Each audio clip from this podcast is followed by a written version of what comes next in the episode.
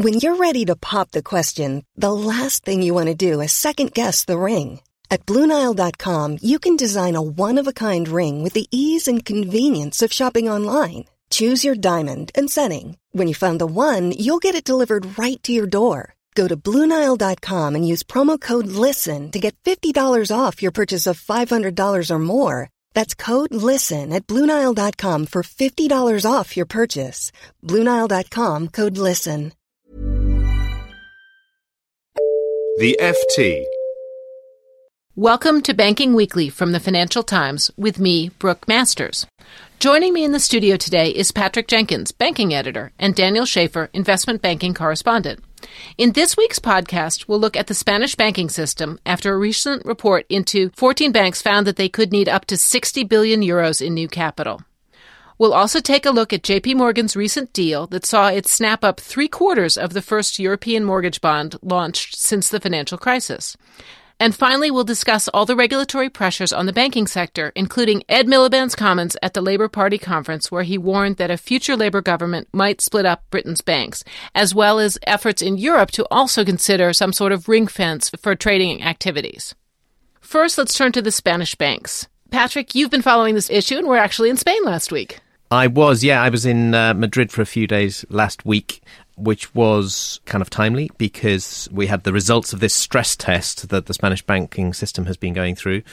As you say, 14 banks were stress tested in a fairly rigorous process run by Oliver Wyman with observation by the IMF, the ECB, and lots of different bodies. But I think they've come up with a number for recapitalization, 60 billion, which had been um, pretty well trailed. So, in that sense, no surprises. I think the fact that seven banks failed out of 14, probably not huge surprises there either. The one number that stood out was Banco Popular, which is Spain's sixth biggest bank, needing a recapitalization of at least 3.2 billion, which is frankly is going to struggle to raise that kind of money in the markets. So Isn't that pretty close to its market value? It's just slightly less than its market value. So, if it did want to go with any kind of rights issue, that would be obviously a huge challenge. It's not actually outlined yet how it's going to meet the threshold other than not take state aid. So it's unofficially drawn up a list that it hasn't communicated yet over the past few weeks of how it might raise about 2 billion euros in terms of asset sales, in terms of uh, liability management exercises, buying out debt, and so on. But to raise more than 3 billion is going to be a bit of a push, I think. Sounds like it's tough. Beyond that, I think the question is is this exercise, despite it being pretty robust, enough to restore confidence in the Spanish banking sector? And I think the answer is probably not. Again, despite, as I say, the robustness of the of the exercise in itself. The question is, was it too narrowly focused? Firstly, it's just looking at loans, and they did a fairly robust sample of the overall lending book, but it didn't extend to other problems that the banks might have. For example, the extent of their corporate exposures. So, a lot of banks have big stakes in Spanish companies whose value has fallen a lot over the past months, and the kind of write down of those stakes wasn't involved in this test. There's also those who question the parameters of the test, test itself, saying that the stresses applied to the property market weren't as extreme as in Ireland, and yet there's no reason to really think that the Spanish property market is any less troubled than the Irish property market. So, those are some core reasons to do with the test itself, why you might not think this is the end of it. But I suppose the, the broader question is that the troubles of the Spanish economy and the circularity of the whole trouble for the banking sector has just got worse, really, in terms of the budgetary situation in the regions and other political issues for the Spanish government, which in turn, given that the Spanish banks own so much of Spanish sovereign debt, could come back and, and haunt them again. So I think, uh, in short, it'll be a while yet before international investors are piling back into Spanish bank equities. Do we think that the EU's new rescue fund, which is sort of slowly moving ahead, is going to have to be pulled in, and can it handle this much? It's definitely going to be used in some to some degree. The Spanish government is still been pretty reluctant to actually press the button on that, but I think there's some technical reasons for that. It's just a matter of time, I think. Clearly, there's 100 billion available, and this capital shortfall is is less than 60 billion. So, in that sense, it should be enough. But as I say, the, the, the big question is whether other holes appear in the months ahead, and I don't think there's going to be any clean solution to any of this, really. Doesn't sound like it's going to be a lot of fun for the folks in Spain. I think that's probably true. On a slightly more optimistic note, should we turn to Daniel, who's been covering the JP Morgan new plunge into mortgage securities? Re- reporting uh, this week that JP Morgan has snapped up three quarters of what was the first European commercial mortgage bond that was launched since the financial crisis, so since 2007. It is a 754 million uh, euro CMBS transaction with residential mortgages, so flats and, and family houses in Germany. And the interesting thing about it is actually twofold. One is it's been, the, as I said, the first issuance since the financial crisis. So it's, it's a signal that this market that has been non-existent since the financial crisis is coming back to life again. And secondly, we're seeing JP Morgan's CIO, the famous chief investment office that had a $5.8 billion loss this year through an investment done in London by the so-called whale that, that made headlines this year and, you know, brought JP Morgan into a public relations disaster, frankly. We, we're seeing this reappear again as an investor in the European market. So once again, they're taking a very, very large stake that makes them vulnerable. I, I wouldn't say that necessarily because actually, I mean, uh, what the CIO was initially created for is basically to invest JP Morgan's excess liquidity. And they've got quite a lot of that because they've got excess deposits. So they've got, you know, several hundred billion typically of, of, of excess liquidity. And what it's supposed to do is to invest it in good quality, not very risky paper and obviously they didn't do that as it seems with the with what caused the loss because they invested in a very non-liquid market in credit indices in the US for corporate credit risky stuff really. But in this investment is something that the CIO has been doing for quite a long time during the financial crisis particularly in the UK and in the Netherlands as well.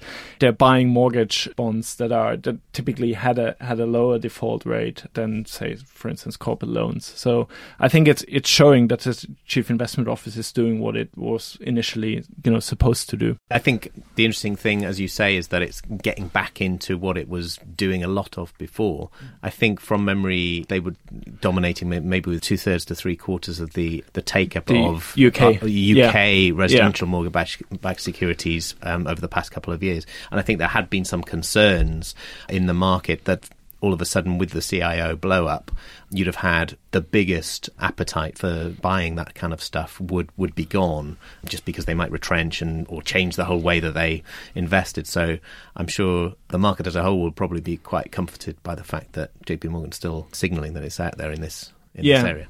They actually essentially they're repeating what they did last time in the UK market as well because in 2009 basically the UK market grinded to a halt and then after that, in 2010, JP Morgan emerged as a buyer on the UK market, and and they bought up a lot of RMBS paper. And by doing that, they basically dominated the, the market at the time, and they basically signaled to other investors, you know, it's safe to go into this market, and the other investors became interested. When other investors came in into the market, basically JP Morgan's role in it d- diminished slightly.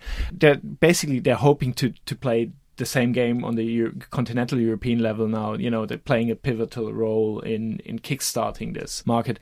Although I have to say that the market is somewhat limited as well, because I don't presume that in many places in Southern Europe you would get a CMBS backed by residential mortgages, say in Spain or something, you would get a, yeah, uh, you get a, a CMBS issuance going. And this one is a ge- very special one. It's German property I'm German. I know that German housing markets, the prices don't move. So it's like, you know, it's, there's, there's no risk in there, you know, so they don't crash neither. So it's a very safe play. It's in places like, you know, in the north of Germany, like Kiel, which are quite wealthy places where, where you wouldn't have a sudden crash of the housing market because prices haven't gone up as much in the past neither. Yeah. So, when we see JP investing in Spanish CMBS, that's when we know the crisis is over, I think. Indeed. yes. Switch from uh, plain vanilla to tutti frutti there. Exactly. Should we move on now to regulatory pressures? Patrick, we heard over the weekend that Labour has some big plan that they will split off banks if everybody isn't good. Well, that's what made the headlines, absolutely. I think it's the predictable politicking that you get at annual conference season with Ed Miliband, the Labour leader, threatening to break up the banks again. I think probably what this really amounts to is a threat that if there isn't a, a, proper implementation of the Vickers Commission proposals with ring fencing around retail banks, which to be fair, the present government is pushing ahead with and it's due to happen over the coming years. And actually, banks are planning now on how they're going to do it. And they have to, they're going to have to get there by 2019. But if that weren't to happen, he's saying basically the quote is either they can do it themselves, which is frankly not what is happening in the past year, or the next Labour government will, by law, break up retail and investment banks. I mean, I think, you know, realistically by 2015, if Labour did come in after an election, then the banks are going to be a long way down the road anyway. The environment for this happening is quite an interesting one because in Europe we've got the broader Liikanen review, which is basically the Vickers Commission at a European level. This is Erkki Liikanen, the Finnish central bank chief, who is due to come out on Tuesday with his plans for the structural change that banks need to go through.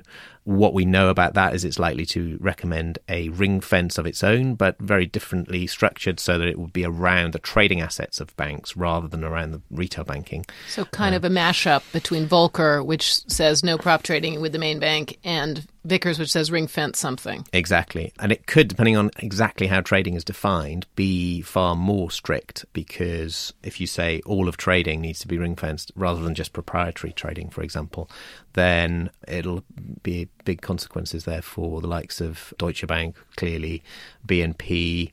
If it applies, and it, there's no reason why it shouldn't do, to UK banks, then obviously for Barclays as well, for example. The big question on that would be how would banks actually be able to fund that? Because if you have the investment banking side ring fenced and standing on its own, it does sound almost impossible to me, particularly in the, in the current market situation, but even beyond that, to to fund an investment bank on its own. So yeah, I think it it makes it much more vulnerable to the vagaries of financial market liquidity, really. Mm. And on top of that, we've got the Basel Committee saying that they're going to try to do a net stable funding ratio, which would mean you can be less reliant on wholesale funding for your investment banking activities. Yeah. So it is a bit of a pylon where we've got ring fencing here, ring fencing there, funding controls. We're not often deeply sorry for the banks, but it does seem like they're getting pulled in a lot of directions. They're getting it from every direction at the moment absolutely. I think the banks still feel that they need to lobby quietly behind the scenes rather than shout about it because you know no one listens in public. The extent of change at the moment does make me feel as if there is a, a lot of ill feeling behind the scenes that could could be vented in public very soon. I think so. And it's also going to be interesting. The corporates are beginning to wake up. You see the European corporate treasurers and the UK corporate treasurers as well getting more involved and saying, look, if you take away these trading activities, we can't hedge. We actually need these banks to be on the other side of our deals. And so it'll be interesting to see because you know the likes of Rolls-Royce have a lot more goodwill than say the likes of Barclays. Well, I think that's one thing that the banks have consciously been doing actually is to try to get their corporate clients on side and communicate their lobbying effort because they're more credible counterparties. That's it for this week. All that's left is to thank Patrick and Daniel for their contributions and you for listening. Remember, you can keep up to date with all of the latest banking stories at www.ft.com forward slash banking. Banking Weekly was produced by Katie Carney. Till next week, goodbye. For more downloads, go to ft.com forward slash podcasts.